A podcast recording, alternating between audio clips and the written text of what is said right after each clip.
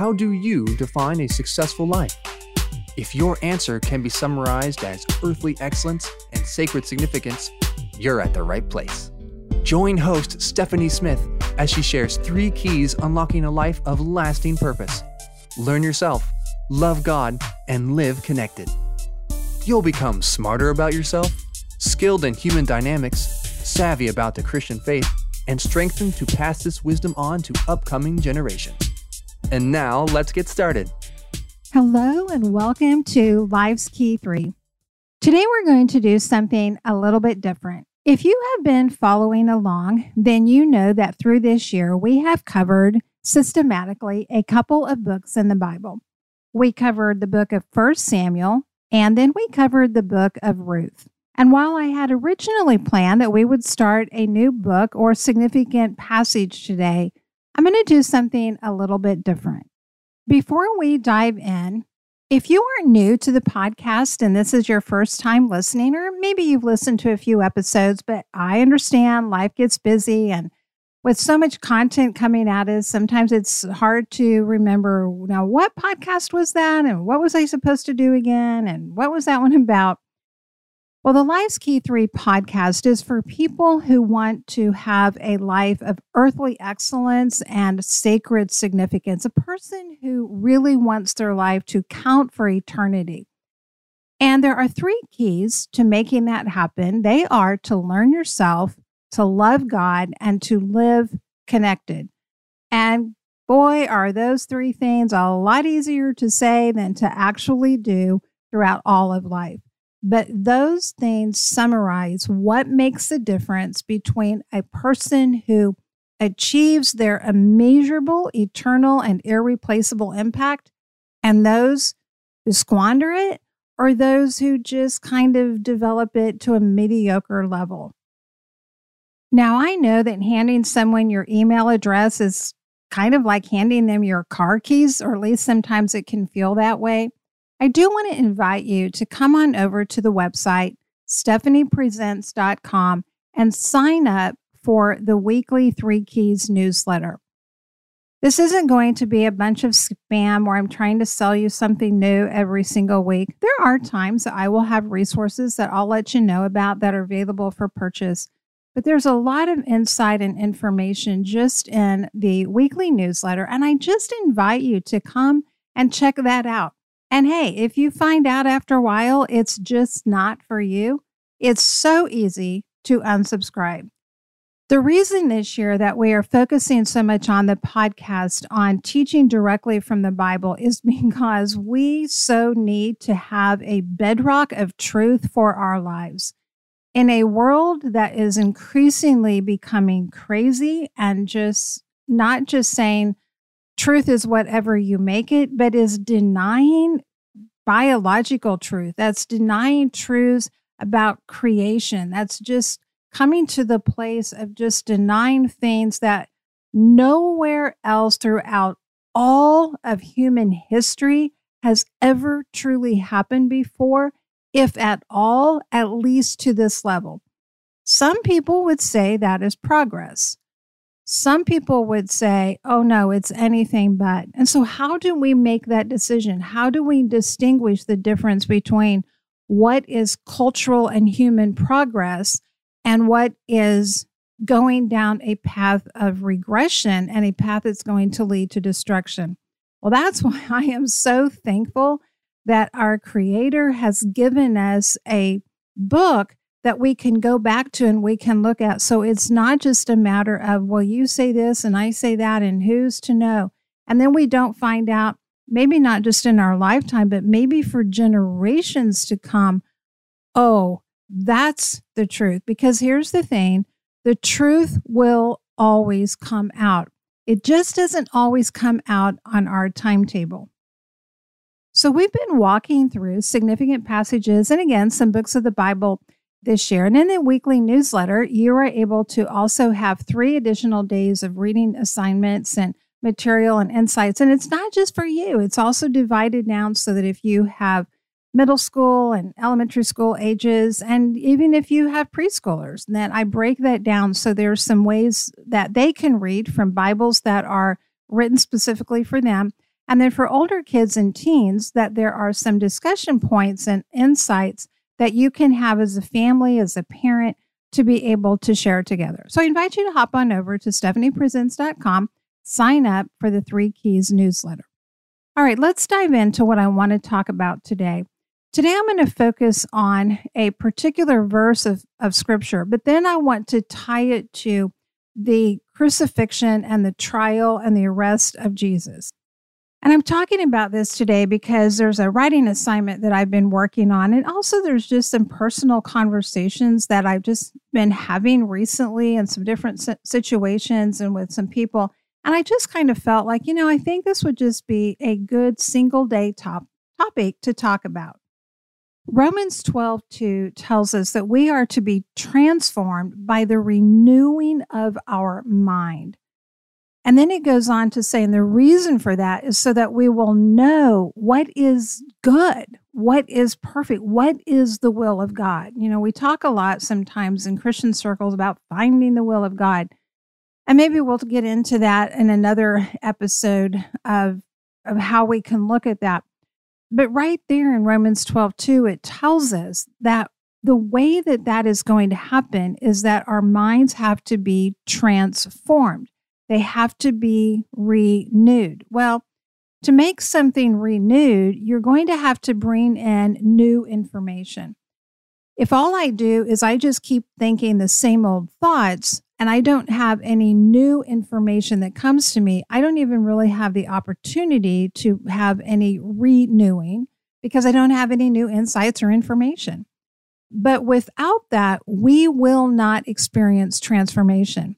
If you see someone who just doesn't ever change, pay attention to how much new insight and information that that person is actually gathering.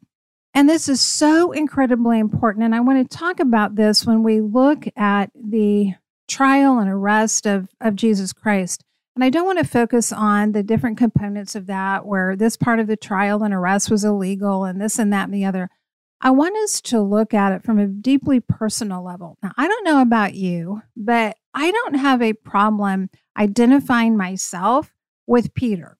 Okay. I can see myself very easily being Peter who one minute, you know, is over here boasting about how he's going to stand by Jesus no matter what happens. And then there's a moment and he acts out in a, a state of fear and ends up harming someone else. Now, hopefully that would not be me, but you get the gist of what I'm saying is this is somebody who took action, you know, in a moment. And then the next thing we know, yes, he's following Jesus, but then eventually, when he feels so threatened again because he's acting out of fear, then rather than acting outward, he turns inward and he allows himself to deny Jesus not just once, but three times. And it absolutely breaks his heart that he does that. I don't really have a problem being able to see myself being right there alongside of Peter. What I do have a problem with is to see myself as being Caiaphas, the high priest and the chief of the Sanhedrin. I just don't feel like I resonate with those people. And yet, and not in some sort of false humility or some sort of condemning way, but it is a sobering realization to me of how they got to the place that they did. Now, stick with me. There is a connection between that and Romans 12, 2.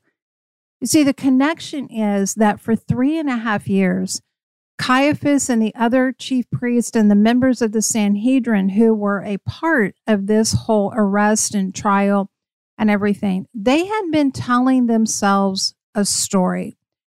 They had been telling themselves a story about themselves and about Jesus they didn't go from one day hearing him preach in one of the synagogues to two weeks later standing in the outer gates of Pilate's um, judgment seat area yelling, Crucify him, in just a matter of a few days. They had built up this story that they had been telling themselves. The thoughts that they had been thinking for those three and a half years is what eventually led them to the place that it did. There is nothing more life shaping than the stories we tell ourselves about ourselves and about someone else. I was sharing with someone recently about my some of my grandchildren and of course they are the most adorable, beautiful, intelligent grandchildren in the world, right? Of course. I mean, what else could I possibly think? They are kids and they are in infant and toddler stages. And so, yeah, there are times that there's something that they don't get what they want, and there's a bit of an issue, okay? Because they're they're kids, they're human beings. The story I tell myself in those moments is going to have an impact on how I respond to that. So, for example, just trying to make this very real. Let's say that I was getting ready to take one of my two year old grandchildren to a park and we're getting ready and they're supposed to go put on their shoes. Well, they go and they put on a pair of shoes that are totally inappropriate for the park. I mean, I know that if they wear those shoes, that it's not going to work on those park surfaces and they're just going to be at such an increased risk for falling and getting hurt and those shoes are going to trip them up. And so I know that. And so I say, no, you can't wear those shoes. You need to wear these instead. And it's just one of those days that maybe they decide they're not going to be cooperative. And so the tears start, or the, you know, plopping on the floor, or, you know, whatever it is. The story that I tell myself in that moment is going to have an impact on how I respond to them. If the story that I say is in, in my head is, oh, for crying out loud, why are you just having a tantrum over a pair of shoes? What is the big deal here? if that's what I tell myself is they're just throwing a tantrum over something that's no big deal, it's just a pair of shoes. I'm going to respond very differently than if I tell them or if I tell myself this story. Those shoes are a prized possession. Those shoes have an emotional um, attachment. They have an emotional attachment to those shoes. That's not just another pair of shoes to them, that's a special pair of shoes. And so if I think of that in terms of, okay, well, how would I like it if somebody said to me when I was getting ready to go to the store, hey, Steph, you don't get to carry the purse that you want to carry. You need to take all of the stuff out of your purse and you need to just dump it in a plastic shopping bag. And that's what you've got to carry in the store with you. I don't think I would throw myself on the floor and start crying, but I think I would probably feel that way on the inside. Now, of course, as an adult, I would know that well, I could just say, uh, not not doing that and just take my purse and go. But imagine I was in a situation where I had to do whatever that person said. And they said, here's what you got to do. You got to dump all your stuff, your stuff in this old plastic bag. And yeah, it's got a few holes in it. And you got to, that's what you got to carry in the store. I would not be real happy about that. And even though I might outwardly comply, on the inside, I might be throwing myself on the floor and kicking and crying and screaming about that.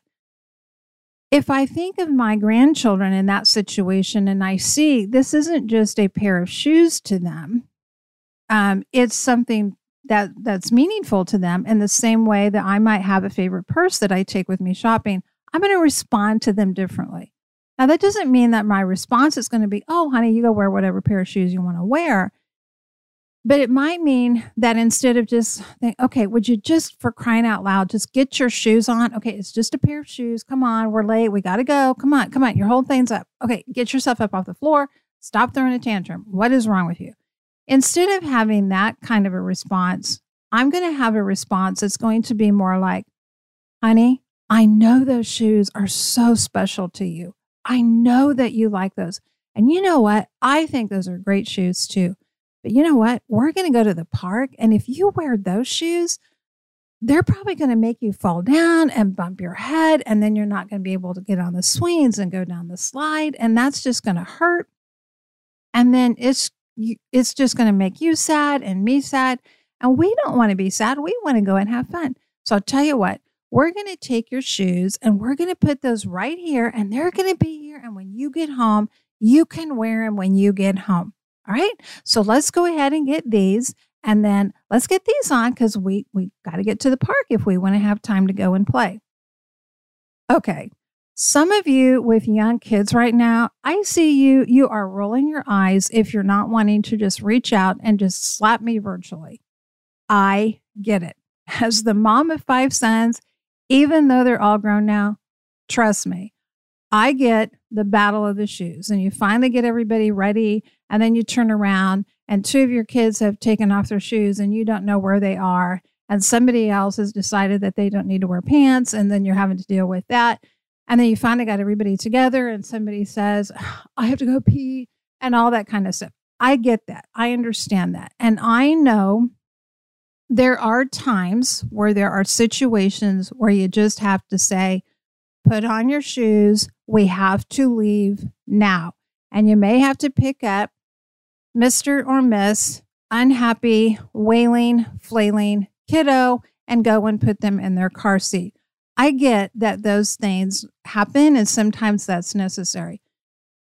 But the pattern that we set for ourselves, the stories that we tell ourselves, the language that we use has a profound impact on who we become as people and how we treat others. Caiaphas and the other religious leaders had been labeling Jesus in very negative ways for three and a half years by the time they bring him to Pilate and they are demanding not just his death, they are demanding his crucifixion. They have been telling themselves two stories. First of all, they've been telling themselves that they are the ones who have the accurate, truthful understanding of who God is and how he works in this world. They're the ones who understand what will happen when the Messiah comes, how he will come, how he will conduct himself. They know best. They've also been telling themselves a story about Jesus. They haven't just been saying he's not the Son of God, they have been saying he's not even from God in the sense that he's not even a prophet. And their hatred had built to such a point that when they go to Pilate, they don't just want a death warrant. I mean, they could have said, hey, look, we just want to be able to have a death warrant, leave it up to us. We're just going to stone him to death or we'll whatever. I mean, I don't want to be real graphic here, but there were other ways that capital punishment could have been enacted. But instead, they have gotten to the point that the stories that they have been telling themselves for these three and a half years have led them to the point they demand the only option that they ever present is they want him crucified. They want him not just to die, they want him to suffer in the worst possible way they knew. I want to challenge you today. Pay attention to the story that you tell yourself, the language that you use. You know, maybe it's about the little kiddos that you have. And if you begin by using the language of, oh, they're just such a problem, or oh, they're just, she's just such a drama king, queen, or oh, he's just so impatient, or oh, they're just so demanding, or they just throw these tantrums all the time. You compound that language over enough years. And by the time they get into those teen years, you will have already created a narrative that is going to have a profound impact on how you see them and how you relate to them in those years when there's a whole lot more at stake than just what pair of shoes that they're going to wear when they walk out the door. And this isn't just about kids, it's about our colleagues, it's about our spouses, it's about other people in our family. It's really about everybody we meet. Somebody cuts us off in traffic. We tell ourselves a story. They're an idiot. Why can't they watch what they're doing? Or we might say, you know what, I, I don't think they saw me and they just they cut over and you know, God, wherever they're going today, just just bless them. We are constantly telling our, ourselves stories about all the people that we encounter. Pay attention to the stories that you are telling yourself about yourself and about others. Because the fact is that what we need to be very sober by as we think about that crucifixion and trial and arrest of Jesus is we can end up becoming like the Sanhedrin in people's lives, even in the lives of our own family members, because we think we know what's right, we have the right perception, the, our perspective is accurate, that other person just doesn't see what we can so clearly see. And the stories that we tell ourselves will culminate over time until we may find ourselves in a situation where we're not trying to literally crucify someone, but we may be wanting to do that in a relational way with them. So I just want to encourage you today take those verses in Romans 12, 2, and, and also verse 3, take those seriously.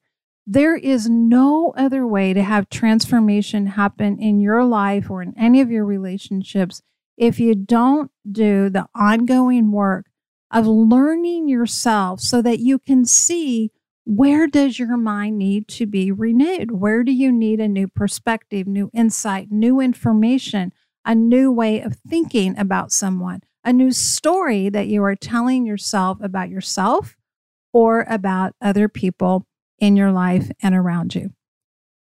All right, my friend, that's it for today. I want you to remember this. You have an impact that is immeasurable eternal, and irreplaceable. Thank you for listening. For information on speaking engagements and other resources, visit the website at stephaniepresents.com. Remember, learn yourself, love God, and live connected.